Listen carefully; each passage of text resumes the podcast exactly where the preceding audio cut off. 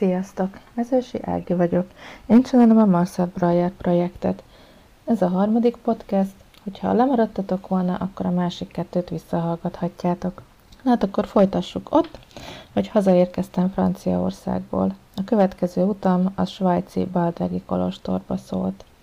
Tulajdonképpen ez miatt dőlt a körutazás lehetősége, ugyanis ezt az épületet még Brayer társ építésze után fennmaradt építészeti iroda felügyeli, tehát ha bármi van, minden évben körbe mennek, szétnéznek, stb. Mi hiányzik, mit kell pótolni, mit kell javítani. Ez pont arra az időszakra esett, amikor én utaztam volna, ezért én szeptember helyett november végén tudtam oda utazni, amit egyébként nem bánok, mert mint később kiderült, ez az épület is körbe van ültetve fákkal, és pont erre az időszakra már le is, le is potyogtak a falevelek, és simán tudtam fényképezni. Na szóval a kapcsolat, kapcsolatot nagyon egyszerűen ki lehetett alakítani, ugyanis Ferences rendi nővérek tulajdonában van az épület, fent vannak az interneten, bárki számára elérhetőek, több épület tartozik hozzájuk, Bádegen belül is. Amit én nem tudtam, ott szembesültem vele, felvettem a kapcsolatot egy nővérrel, és ő mondta, hogy amikor érkezem, akkor kijönnek elém a megállóba, hogy ne boklászoljak ott, mert nem, ott, nem konkrétan a megálló mellett van a, az épület, de én egy óra hosszával hamarabb odaértem, a busz nagyon gyors volt, és nem akartam ott várakozni a hidegben. Hideg is volt, mert november végén azért Svájcról beszélünk, ott vannak a hegyek. Így gondoltam, hogy én majd megkeresem ezt az épületet, így tehát a megállóból én elindultam, Körbe mentem az ottani kolostoron, és semmilyen Brayerre utaló nyomot nem találtam. Gondoltam is, hogy ó, hát ez nagyon jó, most akkor egy óra hosszát itt várakozok, de végül találtam egy nővért, aki kint söpregetett az udvaron, és elmagyarázta, hogy merre kell mennem, hol fogom megtalálni azt az épületet, amit én keresek. Keresztül kellett mennem egy úton, aztán fel kellett mennem egy domboldalon, és úgy kell elképzelni, mint, mint ahogy Svájcot elképzeljük, zöld elő fű, bal oldalon tehenek, jobb oldalon almafa, meg szőlészet, meg minden, és ezt csak így elnéztem így, kicsit föntebb mentem, elnéztem így jobb oldalra, és igen, és igen, ott volt egy Brailler, vagyis nem is egy, hanem kettő. Úgyhogy tudtam, hogy na, célba értem. Aztán az a nővér, aki várt volna engem a megállóban, ő pont kint volt az udvaron, nagyon megörült nekem, és közölte velem a jó hírt, hogy tulajdonképpen én abban az épületben leszek elszállásolva. Még az utazás előtt megkérdeztem, vagy kértem tőle tanácsot, hogy van-e a közelben valami szállás lehetőség, mert nem akarok Zürichből egy órát utazgatni minden nap a fotózás miatt, és a nővér felajánlott, hogy ne is keresgessek szállást, mert ott, ott adnak nekem, tehát nem kell, erre ne legyen gondom, ők nagyon, nekik ez nagyon nagy öröm, hogy rajtuk kívül más is ennyire lelkesedik Brayer munkájáért, és hogy készülnek róla ezek a képek, úgyhogy ő nekik a megtiszteltetés, hogy elszállásolhatnak és vendégül láthatnak. Nekem viszont egy nagy meglepetés volt, hogy, hogy, hogy ennyire nagy szeretettel fogadtak, meg, meg a mai napig egyébként tartom velük a kapcsolatot. Nagyon, nagyon megörült, és be is vezetett a szobába, mondta, hogy egy ilyen kis, nagyon egyszerű puritán szobát kapok. Lesz benne egy ágy, egy asztal, és ennyi. És mondtam is, hogy jó, hát ez nekem bőven elég, aztán így kiderült, hogy hát a puritánál kicsit többről van szó, legalábbis az, én, én képzeletemben a puritán az nem az, ahol ők voltak, tényleg volt egy nagyon kényelmes ágyam, asztal, szék, pihenő széktől kezdve volt egy kis fürdőszoba, szekrények, tehát teljesen jól el voltam, illetve ugye ott vált nekem világossá, hogy Brayer nem csak a tervezést nyerte el annak idején, hanem a teljes belső berendezést is neki kellett megoldania, így természetesen tele volt Prayer bútorral minden, úgyhogy ilyen kis csővázas asztalkán volt. Cseszka széken ültem, ilyen csővázas kis pihenő, széken pihentem. Hát kielveztem a lehetőséget, hogy, hogy ezek nem nincsenek tőlem eltétve, mert egészen ideig mindig azzal szembesültem, hogy múzeumokban nem lehet hozzáérni, figyelni kell rájuk, bizonyos hőfokon tárolják, stb itt viszont végre arra, tehát itt végre viszont használták őket, tehát ezek használati tárgyakról beszélünk, használták őket, használatban vannak a mai napig. Utána a nővérem megbeszéltünk egy időpontot, és és a körbevezetett, bevezetett mindenhova, megmutatta, hogy mi hol van, és mondta, hogy miután ezt így megbeszéltük, akkor én bárhova mehetek. Három kérésük volt, ne legyenek rajta ők a képeken, nem mehetek be az általuk lakott területre, a klauzórába, illetve ugye itt két épületről van szó, van egy anyaház, illetve van egy idősebb nővére ápoló otthona, nem is tudom, hogy mi ennek a jó kifejezés. Ugye ilyen betegszobákról is beszélünk, illetve tehát, hogy ezeket a betegszobákat ne fényképezze meg az idősebb nővéreket sem. Tehát ez mind, mind betartható volt, hiszen örültem annak, hogy egyáltalán egy kolostorba belőle bemehetek, és egy kicsit, hát ha az életükben nem is, de egy kicsit be, beláthatok abba, hogy ők mit is csinálnak egész nap, illetve hogy nyugodtan tudok fényképezni. Így el is indult ez a kis, kis történet, hogy fényképeztem kedvemre, tehát amikor elindultam fényképezni, akkor én tudtam, hogy ennek a kolostornak az éke az a kápolna. Hát megdöbbentő volt a kápolna. Én, tehát én, én ilyen Nekem annyira szép, én annyira szépnek láttam, tudom, hogy majd most megint egy csomóan nem fogják szépnek látni, meg kell nézni a képeket, marcelbrayerprojekt.com, Bardeg Kloster címszó alatt fut ez az épület. Mikor kinyitottam az ajtót, kinyitottam, hát én mikor ajtó tehát mikor kinyílt az ajtó, akkor ilyen betonfalat találtam szembe magam, és akkor kiderült, hogy ez az a rész, ahol, ahol, ahol a, akik zenélni szoktak, az, az ő emelvényük. Aztán tovább mentem, akkor megláttam a a levegőben lógó keresztet, szintén fönt van a honlapon, érdemes lesz megnézni, teljes többenet.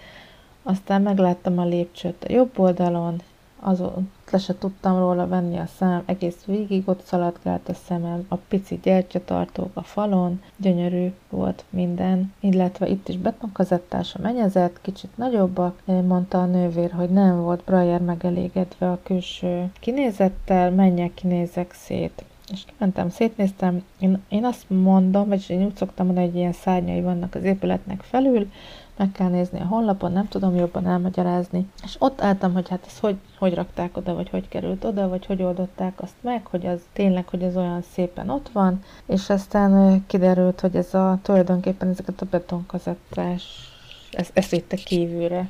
Tehát, hogy ez, ez így kifutott így az épületen kívülre, tök jól néz ki.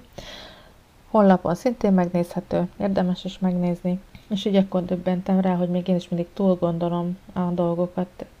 Itt egyszerűen nem is kell semmit gondolkozni, kifuttatta, és, leze, és ott is le volt zárva, és, és ennyi volt a, a történet. Nagyon érdekesen néz ki így a, a kápolna.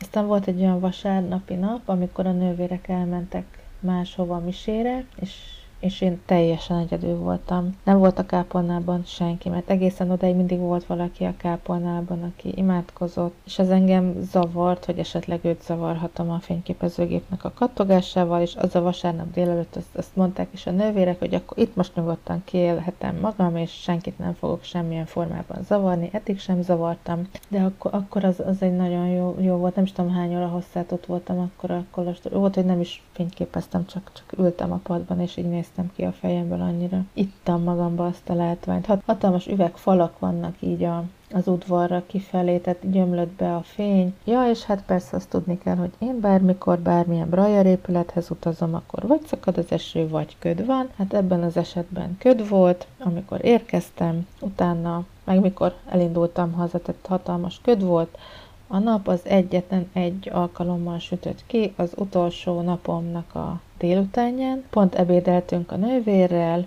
és így kinéztem az ablakon, és azt láttam, hogy, hogy előbújik a nap a felhők mögül, és elkezdett sütni. Hát én azt hittem, hogy szívinfarktust kapok, hogy én meg itt ebédelgetek. Nem illet felugranom az asztalt, nem, nem csinálhattam azt, amit egyébként szoktam, hogy olyan vagyok, mint egy hülye, hogy fölpattanok és rohanás van, hanem végig kellett ennem tényleg az ebédet. Magyaráztam a nővérnek, hogy fú, hát én nekem most nagyon sürgős dolgom lenne, mert hát süt a nap, és hát ki tudja, hogy meddig süt. Ma itt vagyok három napja, és még nem sütött a nap, tehát nekem most kellene ezt kihasználni, és mesélte, hogy Breyer az e, hasonló volt, mert ez, ő is mindig ezeket a részleteket figyelte, ezeket az apróságokat. Ugye ott mesélte el ezt, amit előző részben elmondtam, hogy a részletekből építkezett mindig, hogy megtervezte a részleteket, és aztán rakta össze, abból lett egy egész. Végül, végül aztán, hát nem tudom milyen sebességgel megebédeltem, ugrottam és rohantam fényképezni, úgyhogy a külső képek, tehát a jobban sikerült külső képek, azok mind ebben az időszakban készül,